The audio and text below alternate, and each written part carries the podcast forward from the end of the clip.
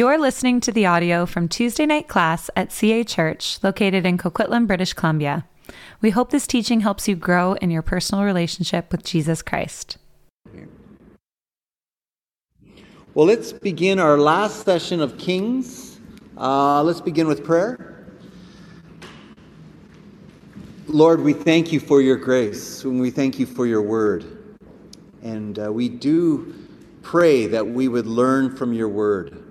Thank you for the gift of 1st and 2nd Kings and for all the lessons uh, that you have taught us throughout 1st and 2nd Kings, but also just the, the story of the story that you are weaving throughout Scripture and uh, where we can find ourselves in this story. So we do pray as we look at these last few chapters that you would continue to speak into our hearts.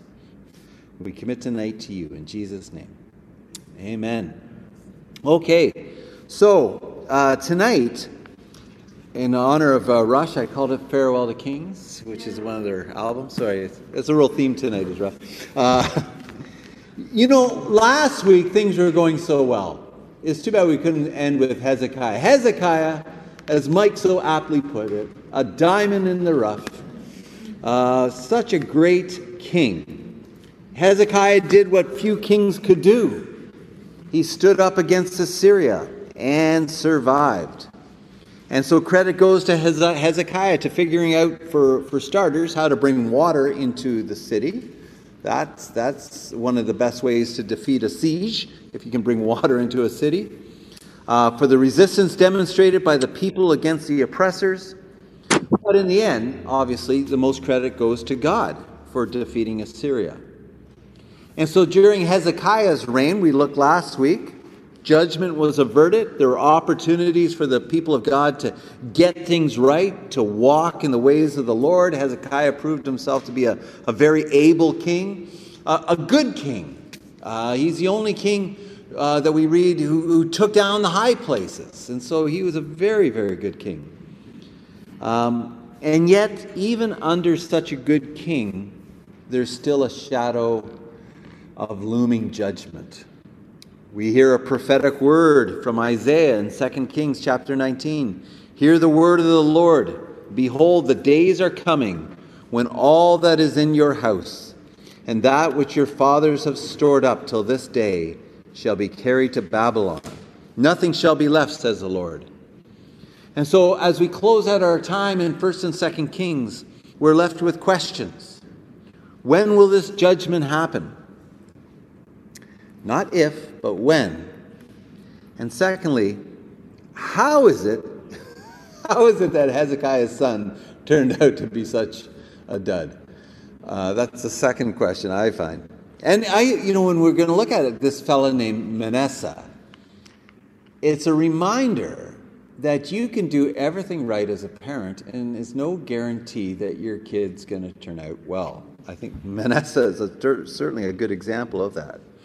And so we see this in the life and the reign of Manasseh. Or, as I put, just when you thought a king could not get much worse, we come across Manasseh. And we read about him in chapter 21. And let's, if you have your Bibles, let's read about this fellow named Manasseh. Manasseh was 12 years old and began to reign, and he reigned 55 years in Jerusalem. His mother's name was Hephzibah, and he did what was evil in the sight of the Lord, according to despicable practices of the nations whom the Lord drove out before the people of Israel. For he rebuilt the high places that Hezekiah his father had destroyed, and he erected altars to Baal, and he made an Asherah, as Ahab king of Israel had done, and worshipped all the hosts of heaven, and served them. And he built altars in the house of the Lord, of which the Lord had said, In Jerusalem will I put my name. And he built altars for all the hosts of heaven in the two courts of the house of the Lord. And he burned his son as an offering. And he used fortune telling and omens and dealt with the mediums and necromancers. He did much evil in the sight of the Lord, provoking him to anger. And the carved image of Asherah that he had made, he set in the house of which the Lord said to David and to Solomon his son, In this house and in Jerusalem, which I have chosen out of all the tribes of Israel, I will put my name forever. And I will not cause the feet of Israel to wander any more out of the land that I gave to their fathers, if only they be careful to do accordingly to all that I've commanded them, and according to the law that my servant Moses commanded them. But they did not listen. And Manasseh led them astray to do more evil than the nations had done, whom the Lord had destroyed before the people of Israel. That's pretty harsh. And the Lord said by, by his servants, the prophets, Because Manasseh king of Judah has committed these abominations and have done things more evil than all the Amorites did, who were before him, and has made Judah also to sin with his idols. Therefore, thus says the Lord, the God of Israel Behold, I am bringing upon Jerusalem and Judah such disaster that the ears of everyone who hear it will tingle. And I'll stretch over Jerusalem the measuring line of Samaria and the plumb line of the house of Ahab.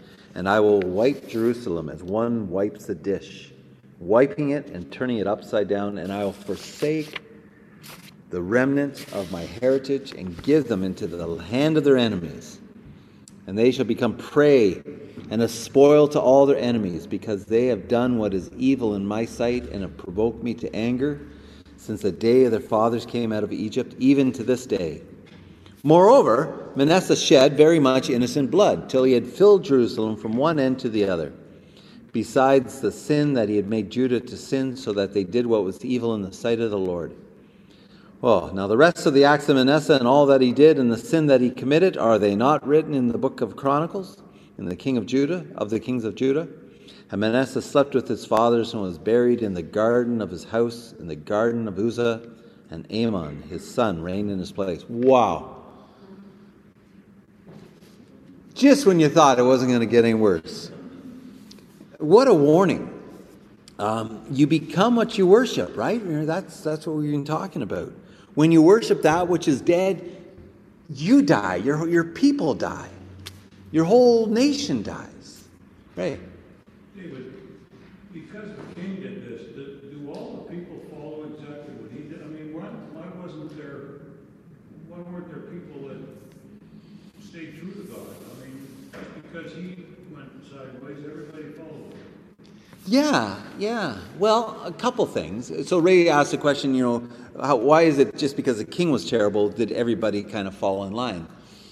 One is you have to understand, I mean, we live in a world where, in, in the modern world, where I have my freedom, you have your freedom. The government says this, pff, I don't have to listen to them. So we live in a very different age. In the age of First and Second Kings, you have, if how the king went, the people would usually go. And so that idea of someone standing up against the government or protesting against the government is not, um, you're not going to see the same sort of thing in First and Second Kings as you see today. Though I would say, even in today, as society goes, the church seems to fall in place pretty quick. Uh, look how much the church has changed in the last 10 years as society has changed. And I think half the time the church changes its theology on different issues, including especially in the area of anthropology and gender and sex, not because it's thought things through theologically, but simply because it's going along with the, with the flow. Um, and so even the church today doesn't necessarily stand up against um, poisonous ideas. But certainly in, in this time period, that would almost be unheard of. How the king went, the people tended to go. Now, there is a remnant because you have prophets, right, speaking out. Uh, and you do come across, as we look at different um, stories tonight, you're going to have, you know, some assassins kill a king, and the people going, hey, you can't kill our king, and they kill the assassins. I mean, you have those sorts of things. But, um, man, as the leader goes, so do the people. So Manasseh's reign goes from 697 to 642. Now, remember, 587, 586 is when exile is going to happen. So we're, gonna, we're, we're getting close. And there's probably a co regency with Hezekiah, so they both reigned. How that took place and why Manasseh didn't learn from Hezekiah is beyond me. Um, Judah takes a pro Israel stance, which is which makes sense because Assyria is, is the big kid on the block. But look at his spiritual leadership. He's a, he's a disaster. What does he do? Well, one, he worships idols like the nations that Israel had driven out of the land. He worships, he's, he's leading the nation to worship like the Canaanites that were in the land before Joshua entered the land. That's how bad this guy is, right? And so the covenant people show themselves to be as unworthy as the people they displaced. He allows the high places to be rebuilt and to flourish. So we have a legacy of Jeroboam. He imitates good old King Ahab and his worship of Baal and Asherah. He bows down to, I think in some of your translations it might say starry hosts, right? And so these he's bowing down to the sun, the moon, and probably Venus. Um, and so there's this, um, and it's pretty widespread, but this, this view that the heavens can guide the future, right? Or, or the, the heavens can be worshiped, and they also, within the heavens, you can discern things that will guide you to make decisions in life. And so it's usually the worship of the sun, the moon, and Venus. And this, this um, worship of the starry hosts, and even to, to, to create space and altars to worship the stars or to worship the sky, was uh, a real legacy, from my understanding, of Assyria. That's what the, Assyria really introduced. So it's an imitation of their, of, their um, of, of, of the empire that's dominating them. He builds altars to these gods. And he builds altars where? And it's very clear in the temple of the Lord where the Lord had placed his name. They're putting Baal and Asherah and all these things in the very place where God is to be worshiped. So you got polytheism. He imitates Ahaz's practice of offering child sacrifice. He offers his firstborn um, as a burnt offering. But he also consults mediums and spiritists in direct violation of the teaching of Moses. He practices necromancy. So, the speaking of the dead, who does that remind you of? Rush. the answer is always Rush. Uh, reminds you of who? Saul. Saul, a little bit Saul. He practices are you ready? Haruspicy. What is that? Does anybody know? Right?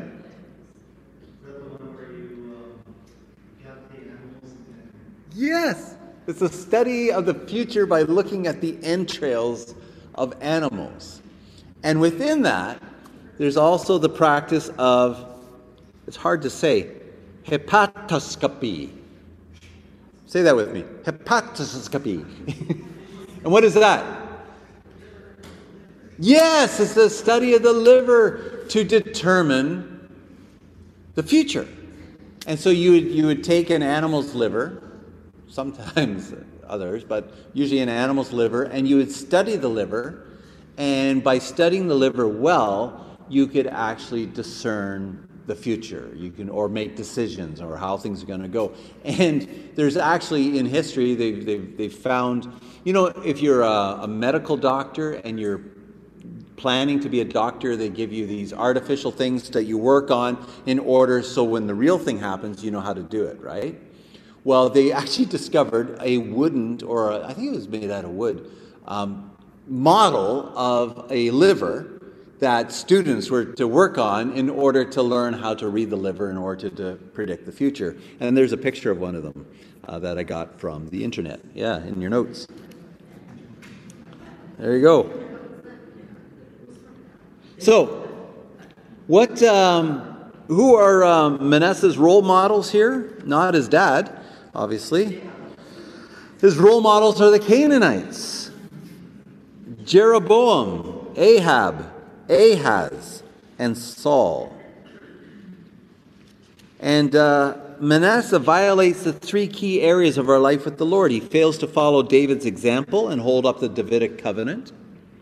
He defiles the sanctuary of the house of the Lord, and he rejects Moses' covenant, which means he will forfeit the promised land which is built in on that covenant.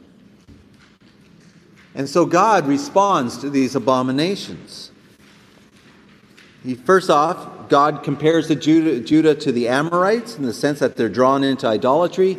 He lays out judgment. He says, Man, well, God doesn't say man, but I'm saying, He says, this judgment is going to be so bad, so bad, that the ears of everyone who hears this judgment is going to tingle. The ears are going to tingle.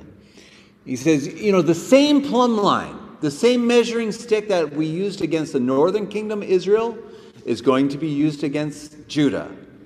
And it's not looking good. And so the summary of Manasseh's life is really bleak.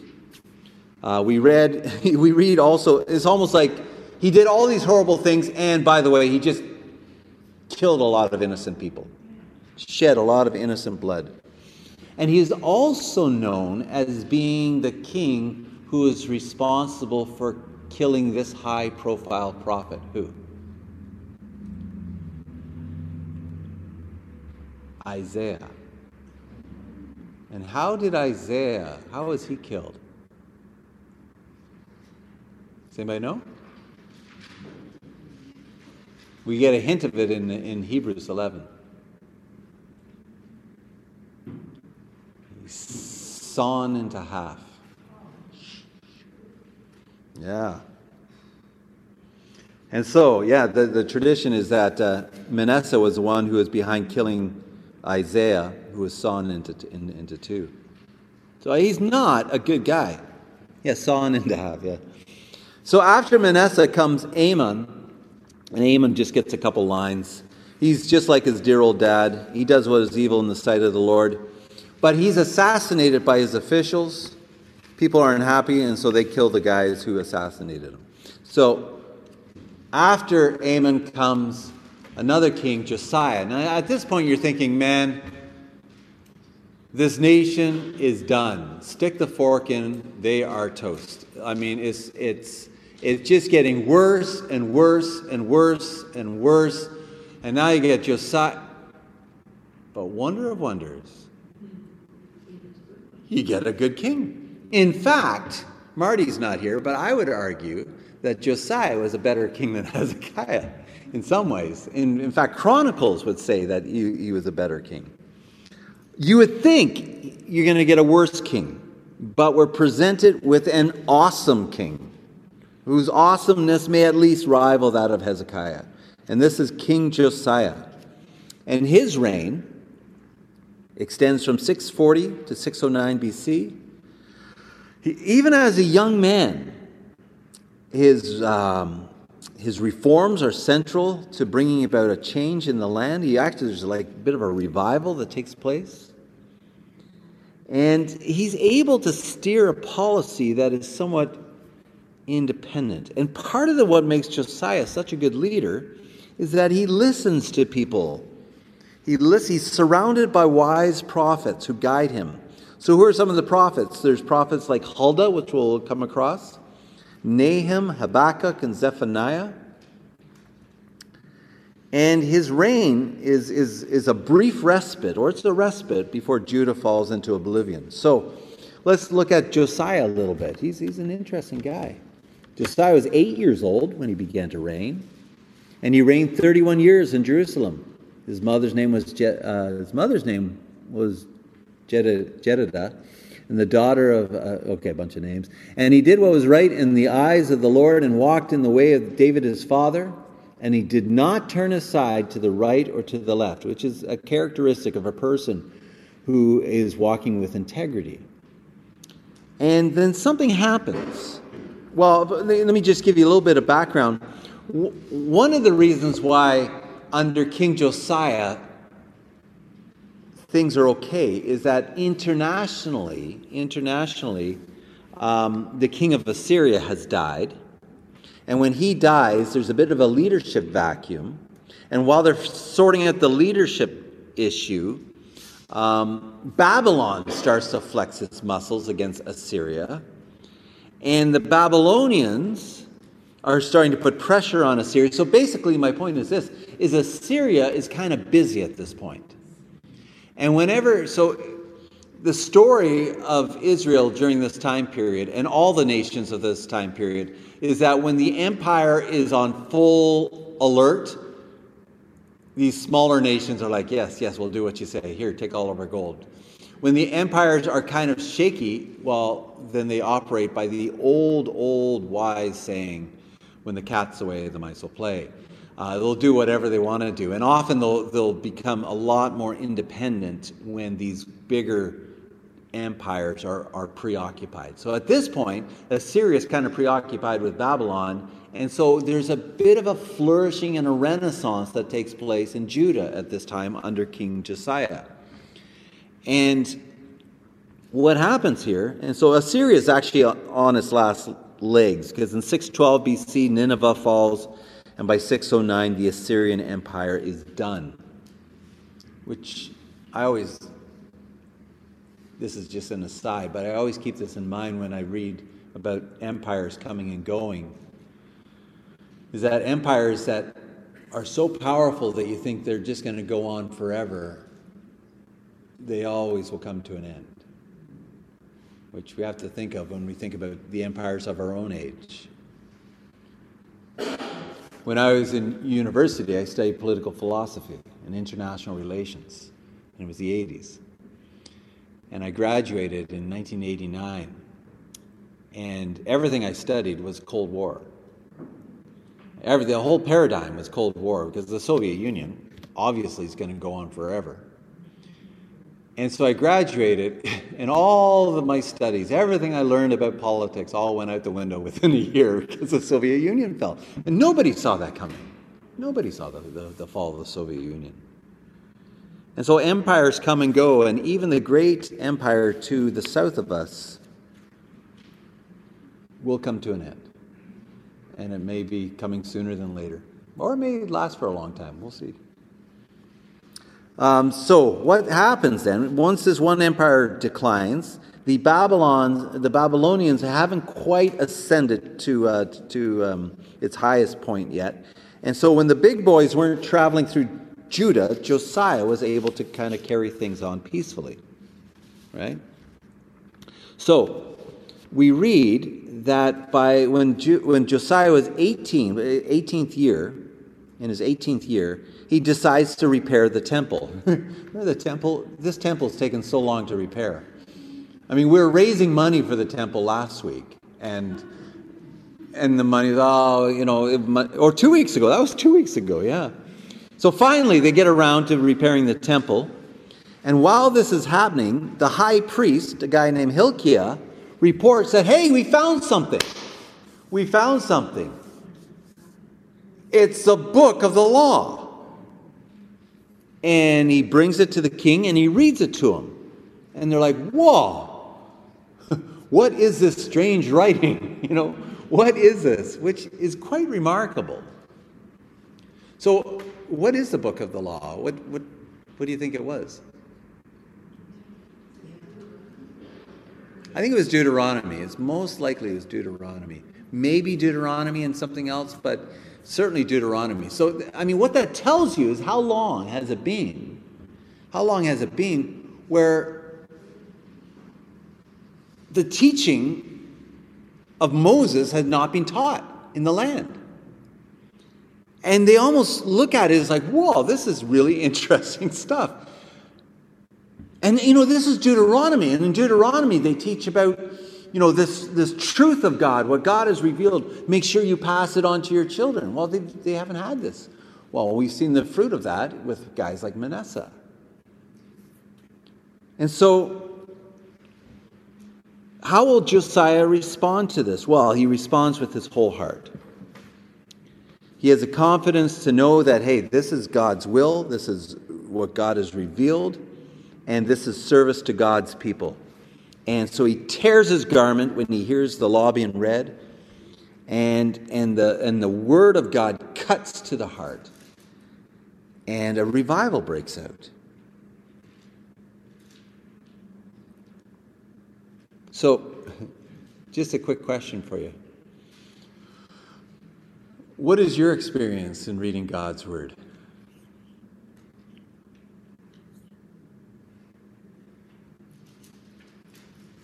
Do you have.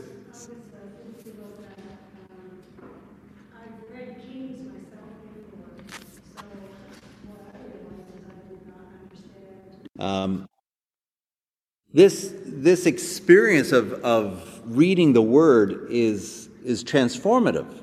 In the same way, Hezekiah taught, sought out advice uh, from Isaiah. Josiah's men seek out uh, a prophetess, a woman named Huldah. And, um, and Huldah delivers a two pronged message. She says, one, she interprets God's word for the people because of their sins, because of idolatry. There will be grave consequences as laid out in Deuteronomy 28. So these are the consequences. Secondly, she's quite positive about Josiah and his future. And I love Josiah because Josiah could have said, Well, you know what? I'm doing all these changes. But we're still going to go, we're still under judgment. I mean, what's the point? But he says, no. I'm still going to bring about change. I'm still going to reform, bring about reform, whether or not we go into exile, whether or not God's judgment comes down on the land, it's still the right thing to honor Yahweh. And so he does. And he brings Judah back in alignment with God. He leads the whole nation to true conversion to the Lord and he begins a covenant renewal ceremony. Uh, prophets are present, so are the people, the elders, the priests. Everyone listens to the word of God. And then he, he carries out, uh, he's got 10, 10 tasks in front of him, right? What are the tasks? He, he wants to, one, he orders the priests to remove any signs of worship of other gods. He fires the pagan priests. He's, he burns the Asherah pole his rotten son had placed in the temple. He smashes the living quarters of the male shrine prostitutes. He desecrates the high places from the north to the south. He smashes shrines. He defiles places where child sacrifices were made to Moloch. He removes ornamental horses dedicated to the sun, because that's an Assyrian hangover. He removes altars on roofs. Um, he desecrates and then smashes the high places that Solomon built for his wives. Wow, it's from days of yore. And then, then he heads north. He's not done. He goes up to Bethel, into the, uh, the old land of the, the northern kingdom. And he removes the bones. it's kind of interesting. What, what, does he do? Um, he goes up to the place of the Jeroboam cult, right? The golden calves, remember him? Jeroboam and the golden calves. He removes the bones from the priestly graves and burns them on the altar to defile it, thus fulfilling a prophecy we read about. Remember way back at the beginning of this class? Long time ago, when we looked at 1 Kings 13, where that unnamed prophet, he had one job, he's supposed to go up and he prophesies against the altar, oh altar, oh altar, and then he's supposed to go back home and then he gets waylaid, and this other false prophet said, Hey, you know what? No, God actually told you to come and eat. And he goes, All right, I'm going to eat. He goes, Ha! You're supposed to go home, and then a lion kills him. Remember that story? Go back over. You can look over it again.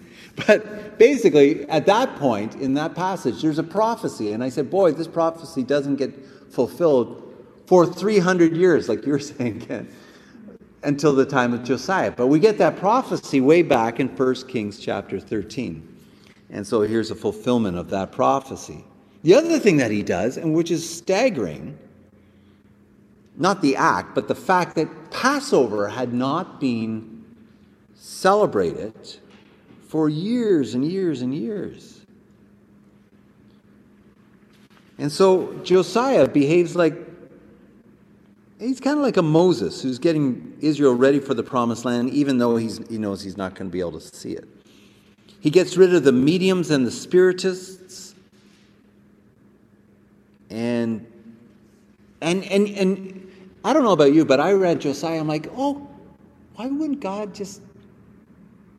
I mean, this is good stuff. This is a good king. Why wouldn't God just yeah, and just hold off judgment.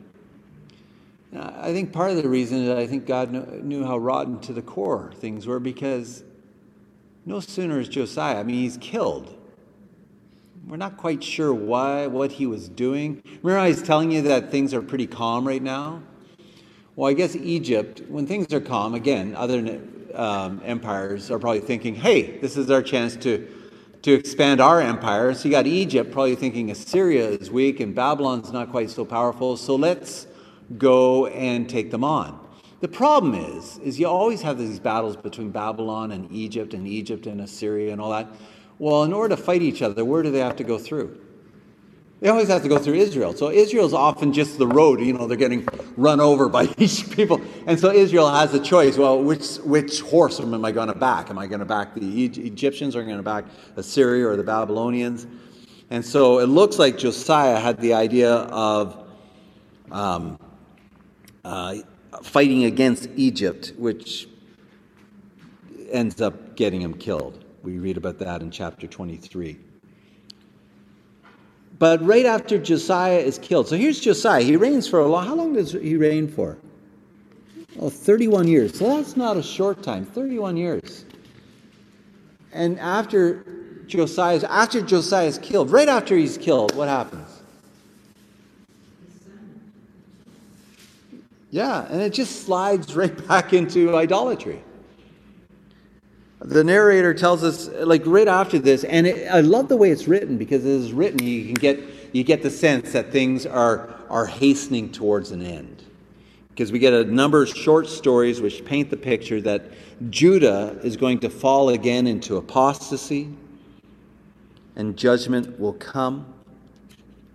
Um, if you read chapter 23, we learn that the new bully on the block is Babylon. He, it is the new empire in the land. It's going to replace Egypt as Judah's chief nemesis.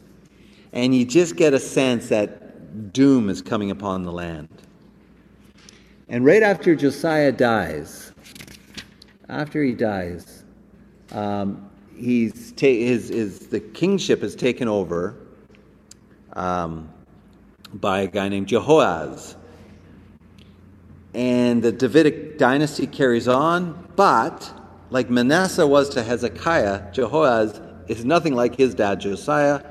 He does tons of evil. The only good thing is that he doesn't live long to cause too much damage. He dies after three months. Or no, he only lasts three months.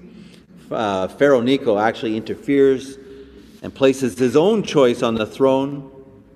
Jehoaz is sent into exile and replaced by Eliakim, who's more pro Egypt. And he's given the name Jehoiakim, and he's willing to support the Egyptians, which is a, not always a good thing.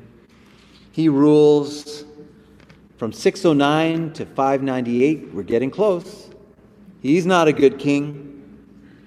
Um, in fact, Jeremiah has a lot of things to say about this king. uh, well, let's look at it. Turn to Jeremiah, because Jeremiah has some thoughts about this king. So, Jeremiah 22, verse 13.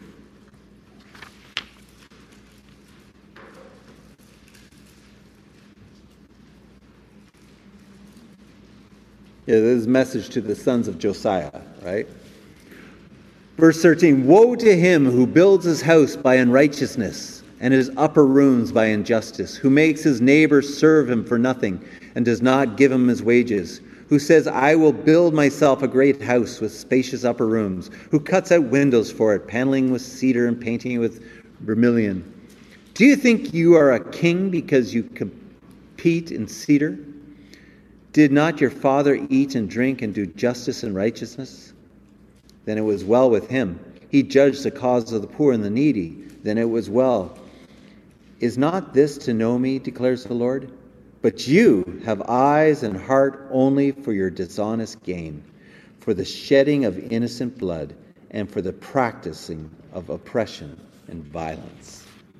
So Josiah, uh, Jeremiah has some pretty strong things to say.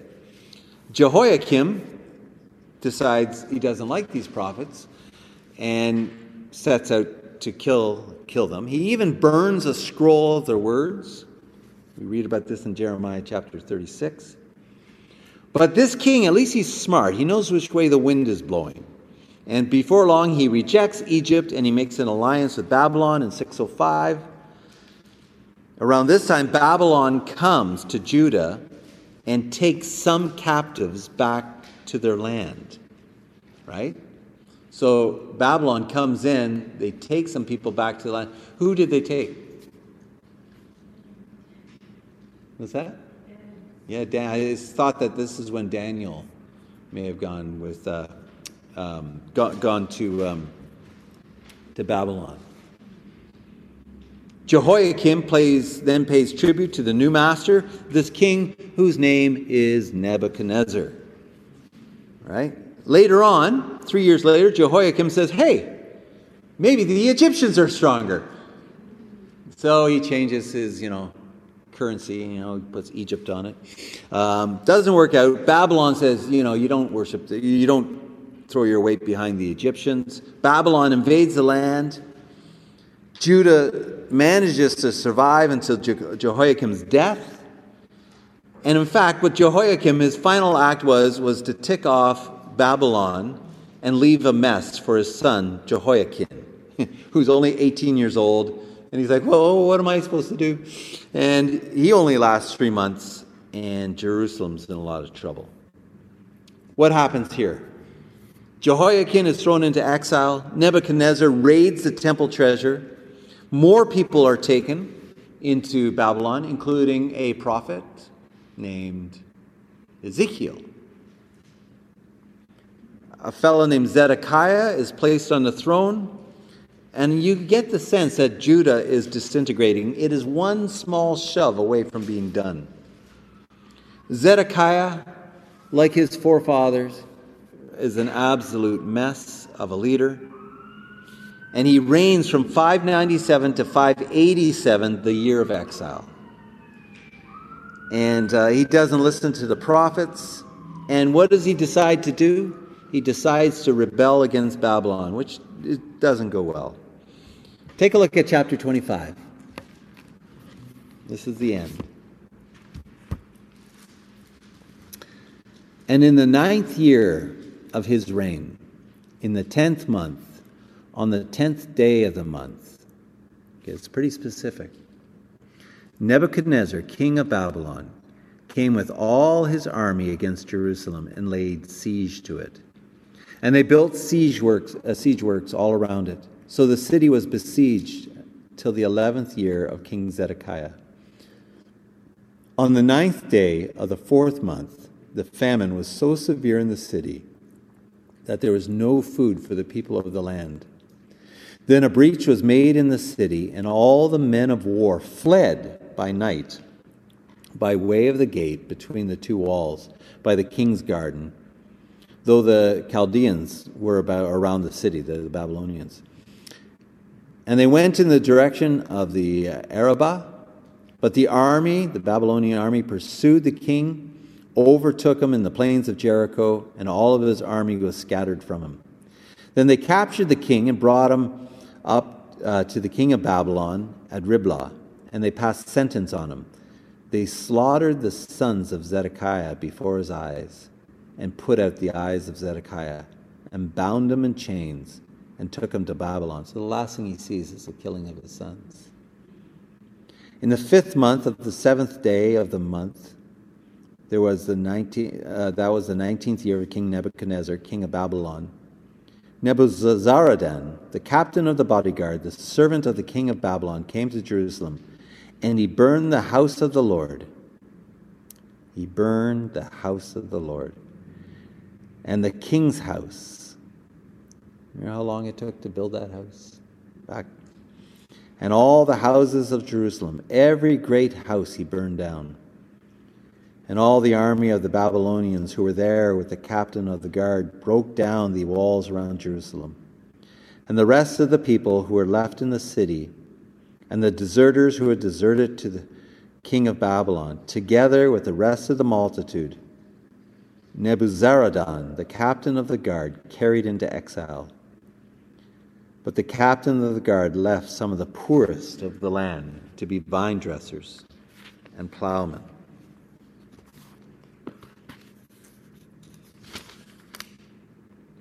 Wow. Keep going. And the pillars of bronze that were in the house of the Lord, and the stands and the bronze sea that were in the house of the Lord, the Babylonians broke into pieces and carried the bronze to Babylon. They took away the pots and the shovels and the snuffers, and the dishes for incense and all the vessels of bronze used in the temple service, the fire pans also and the bowls. What was of gold, the captain of the guard took away as gold, and what was of silver as silver. As for the two pillars, the one sea, the, the stands that Solomon that had made for the house of the Lord, the bronze of all those vessels was beyond weight. The height of the one pillar was 18 cubits. Anyhow, it's all taken away. In the very last line, verse 21 And the king of Babylon struck them down and put them to death at Riblah in the land of Hamath. So Judah was taken into exile out of the land. Nebuchadnezzar or Nebuzaradan burns everything. Everything that David and Solomon built collapses. Everything about Jerusalem, Judah, the people of God is destroyed. The city, the temple, the monarchy, everything was stripped from the land. Now, to Nebuchadnezzar, this is simply one more victory. But in the story of the Bible, this is tragic. This is unheard of. This is, this is, how could this happen? It's an inexplicable tragedy, except it is explicable. But it is a tragedy. And if you want to feel what a tragedy this is, Turn to Lamentations chapter 1.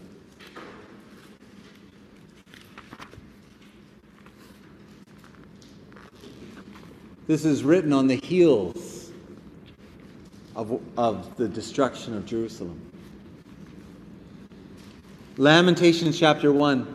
How lonely sits the city that was full of people. How like a widow has she become she who was great among the nations, she who was a princess among the provinces, has become a slave.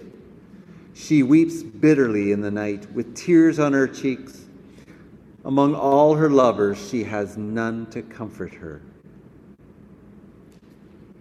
All of her lovers, all the gods that she worshiped, all the all the lovers that she had committed adultery with, none of them are there to comfort her. Isn't that the picture of idolatry? It promises so much, but it's not there when, when things happen.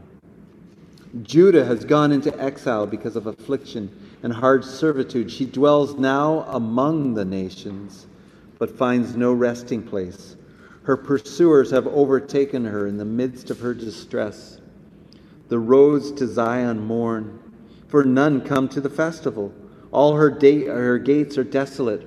Her priests groan. Her virgins have been afflicted, and she herself suffers bitterly. Her foes have become the head. Her enemies prosper because the Lord has afflicted her for the multitude of her transgressions.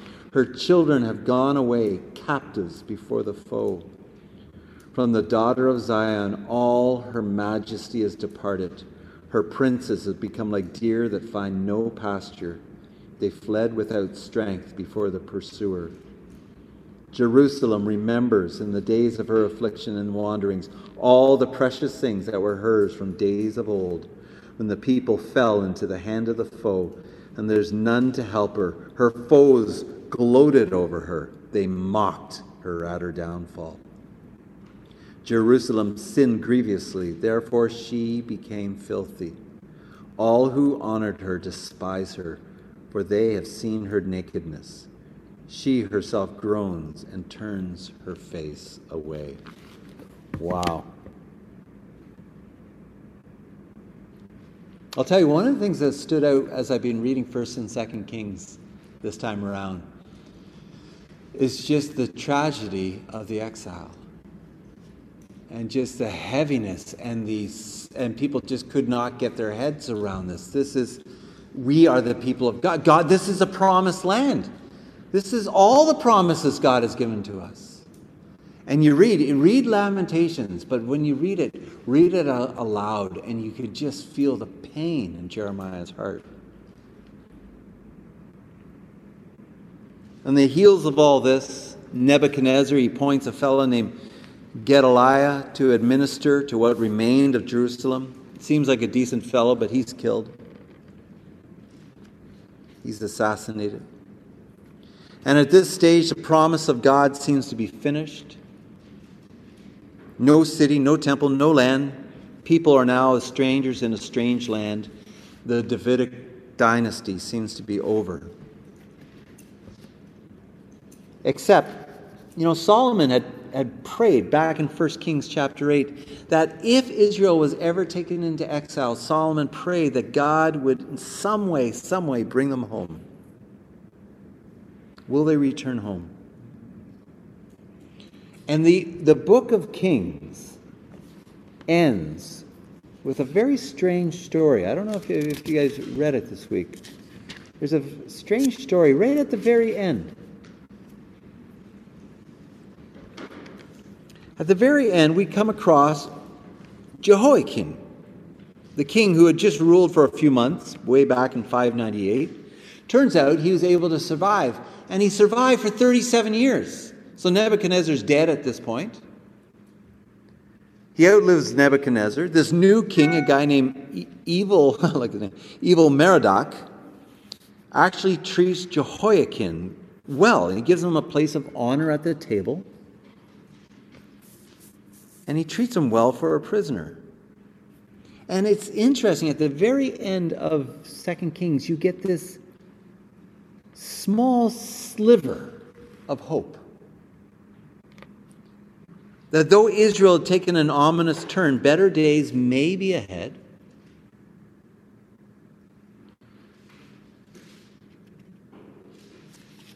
The other thing that comes out of this is that maybe, maybe David's line is not done yet.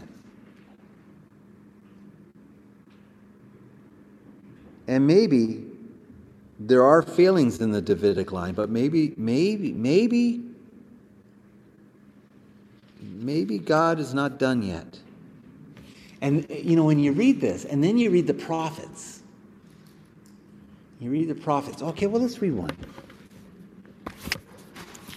We read, um, where did I have it?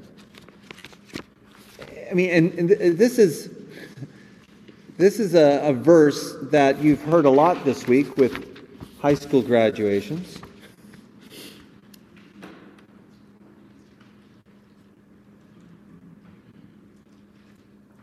It goes, um, hang on, where is it?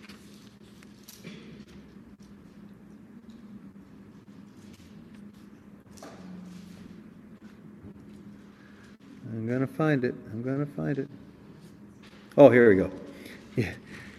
Jeremiah 29, verse 11, which is what you read in all the graduation cards, right? For I, for I know the plans I have for you, declares the Lord. You got it? Jeremiah 29, verse 11? For I know the plans I have for you, declares the Lord plans for the wholeness and not for evil, to give you a future and a hope. Then you will call upon me and come and pray to me, and I will hear you. You will seek me and find me. When you seek me with all your heart, I will be found by you, declares the Lord. And I will restore your fortunes and gather you from all the nations and all the places where I have driven you, declares the Lord. And I will bring you back to the place from which I sent you into exile. You know, this is the most popular verse in the world right now in the Bible.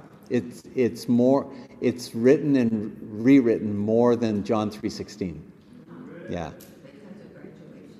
Well, no, it's just, I have my theory as to why this is more popular. I think it's more about me rather than John 3.16 is for God so loved the world that he gave it. You know, this is more about me. For I know the plans that I have for me. And we read this and we think that God has great plans for me. And, and he does. But in light of the exile, what is this passage saying? And nobody, no graduate who reads this passage is going, huh, I bet you Jehoiakim really would have appreciated. No, they're just like, oh, this is, you know. And I get that, but we, whenever you read scripture, you can't simply bypass the context and apply it to yourself. You can get there, but you, you have to go through the necessary steps. In light of the exile, these are incredible words of hope, right? Jeremiah saying, I know the plans. You will call upon me and come and pray to me, and I will hear you. What words of hope in light of all that's gone on. And then you read Jeremiah, he says, I'm going to give you a new heart. A new heart, not a heart of stone, but a heart of flesh. And all of a sudden, you have people who are living in exile thinking the promise is over, and God saying, It's not over. It's not over. And then you start reading these prophecies. There will come a day. You start reading about the suffering servant in Isaiah, and you start reading that in light of the exile, and you realize that God, He's not done. He's not done. That there will come a time where the people will return, and I will make things right, and I will heal the land. But it's going to be done through this suffering servant. And who is the suffering servant? And so you start reading the prophets in light of all that we read in 1st and 2nd Kings. And I don't know about you, but my heart is like, I get it. I get it now. I get the, the, the, the incredible hope that would have been given. And I also think about, you know, when you're reading Lamentations and, and, you, and you read just about the heaviness. And then you read these words in, in Lamentations in the midst of all the despair and you hear Jeremiah write these, Jeremiah say these words. He says, But this I call to mind. All hell is broken loose, right? All the, the we've been driven into exile. But this I call to mind, and therefore I have hope. The steadfast love of the Lord never ceases. His mercies never come to an end. They are new every morning. Great is your faithfulness. The Lord is my portion, says my soul. Therefore, I will hope in him. The Lord is good to those who wait for him. They're in exile. To the soul who seeks him. It is good that one should wait quietly for the salvation of the Lord. Oh my. It's powerful. And so, what are some of the lessons that come out of this?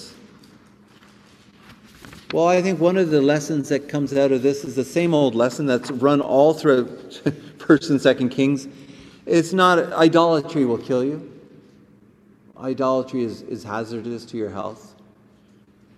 The idols that we hope in, we think we can find security. In the end,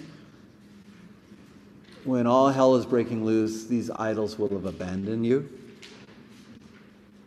Manasseh spent his whole life trying everything and anything to bring about spiritual meaning and national deliverance. Everything except what we read about in the New Testament is a one thing needful, and that is to submit to the one true God of the universe. And I thought, thought about Manasseh. I thought, Manasseh, he's a bit of a microcosm of our world today that looks everywhere except up for their help. Josiah, the second thing is Josiah serves as an example of how to have no other gods before the one true God. And given all the stuff that's going on, his life is quite remarkable. Josiah obeys the truth that he possesses. He finds the book of the law and he obeys God's revelation. He does whatever is required to live out God's will and his ways, even though he knows that their days are numbered. So, what do we do with what we've learned? Well, I just want to give you a couple thoughts. A couple thoughts from the, uh, from the book of Kings. How now shall we live? One thing I think that comes out of, of the book of Kings is this is that you and I are called to live distinctive lives. That to follow Yahweh in the world is going to make you strange. What is it? Then they'll know the truth, and the truth will make you odd. Um, and it will make you odd. If you follow Jesus, you're going to be one odd person. But that's part of being a Christian. We are to live differently from what we see happening all around us. And so we need to be careful of the idolatry that's in, that's in the air. We're called to live as salt and light.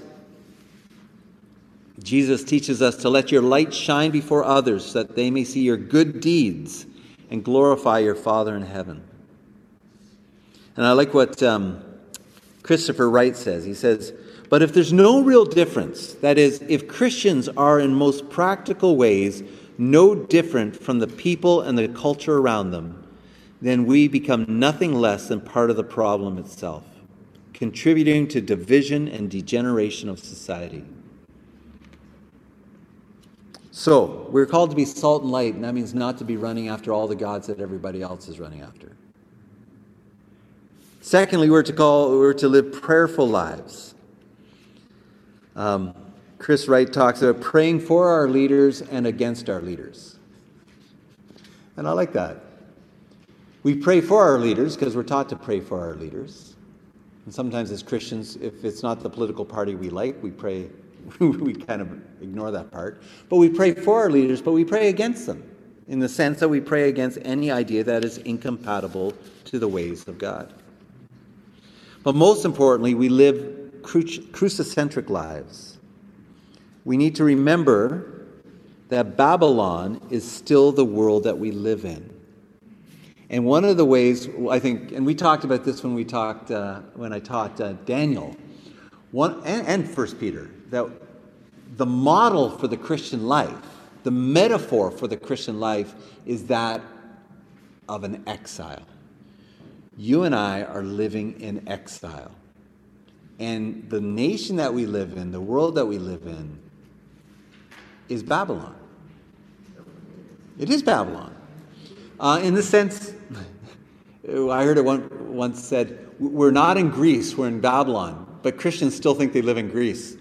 In Greece, everybody likes to debate ideas. And so as a Christian, it's like, here's my thought about Jesus. What do you think? Thinking that people are going to have a respectful conversation. But we live in a world where we say, I, I believe in Jesus. What do you think? And they're like, shut up. And so we need to really read the prophets. How do you navigate in exile? We need to read Daniel. How do you navigate your life while you're in exile? While you live in a, in a, in a land that is hostile to your beliefs? It's not easy. And you have to make sure that you don't get overwhelmed by Babylon. You stay true to, to Jesus you stay, stay true to God in the midst of a very hostile environment. And so you need to be as harmless as a dove and wise as a serpent. It's not easy. And one of the guys, again, Chris Wright, I was reading his book on idolatry today. it's so good. He says this The world that we live in is a world of post truth, fake news, contradictions, and denials, then denials of denials, a world of utter confusion of sexual morals and the boasting approval of things even non Christian society once deplored. Wow. you get that? We live in a world where there's boasting approval of things that even non Christian society once was down on, right? We live in a fallen, broken, sinful, rebellious, turbulent, endangered, suffering world. A world in which false gods and idols seem so sneeringly triumphant. But it's this world that we're called to follow Jesus, to lift up the cross of Christ and to follow him, and to serve him and to live before him in a world that is inaugurated by the, uh, the kingdom of God.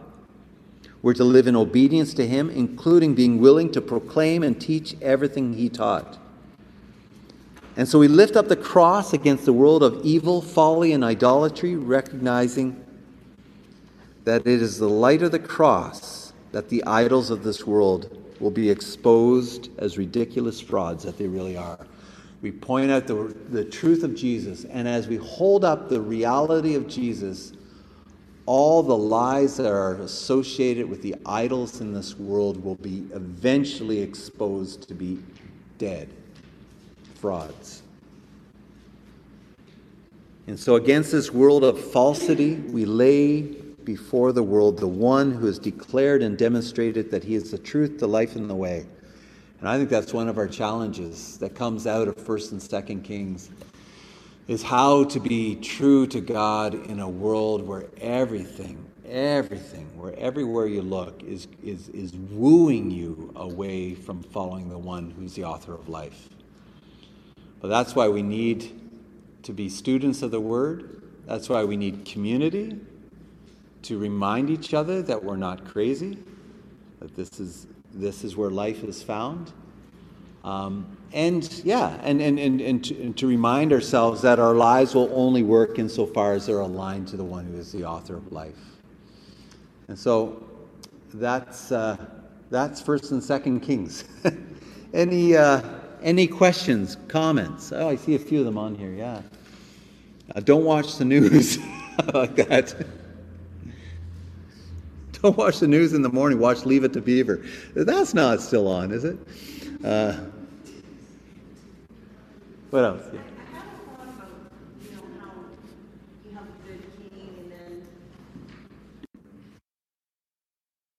Okay, just to conclude our time. Oh, yeah, to do the book of Isaiah might be a good idea too. Yeah.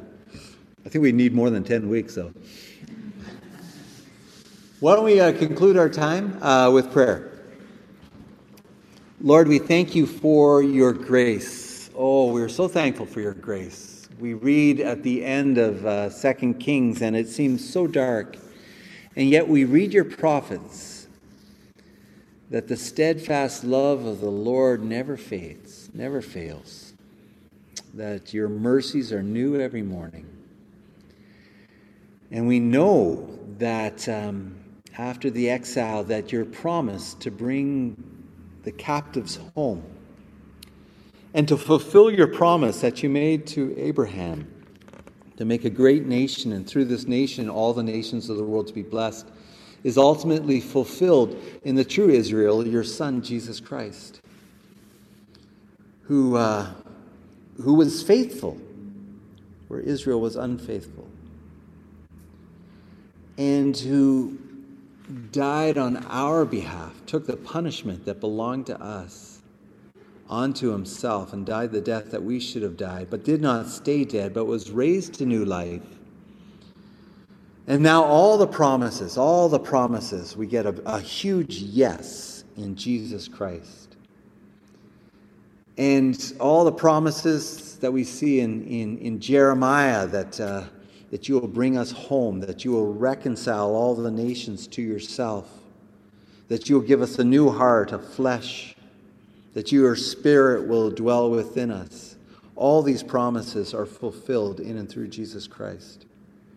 And so, Lord, help us to live cross centered lives. Help us to align our lives to the one who is the truth, the life, and the way. Help us to be aware of the idols that are clinging to our hearts. And by the power of the Holy Spirit, may we pry them off our hearts, and so that our hearts can be completely dedicated to you. May the lessons that we read, that we came across in 1st and 2nd Kings, stay with us as after we leave tonight. And we stay with us for, for days and months and years to come. And we do pray that we would walk with you in all that we say and do and that you would be glorified in all that we say and do. We cling to you, Lord. You are life. In Jesus' name, amen. All right. Thanks for participating in this class. If you've been engaging in classes online, but you're not a part of a church community, we would love to have you join us. You can go to cachurch.ca to find out more about getting involved in the life and mission of CA Church.